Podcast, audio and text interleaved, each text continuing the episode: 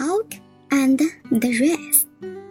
A very large oak was uprooted by the wind and threw across a stream. It fell among some reeds, which it thus addressed. I wonder how you, who are so light and weak, are not entirely crushed by these strong winds.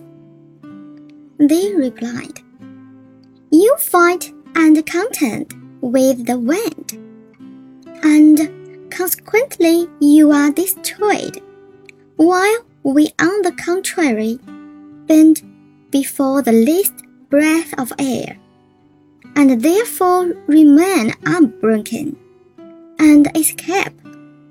Stoop to conquer.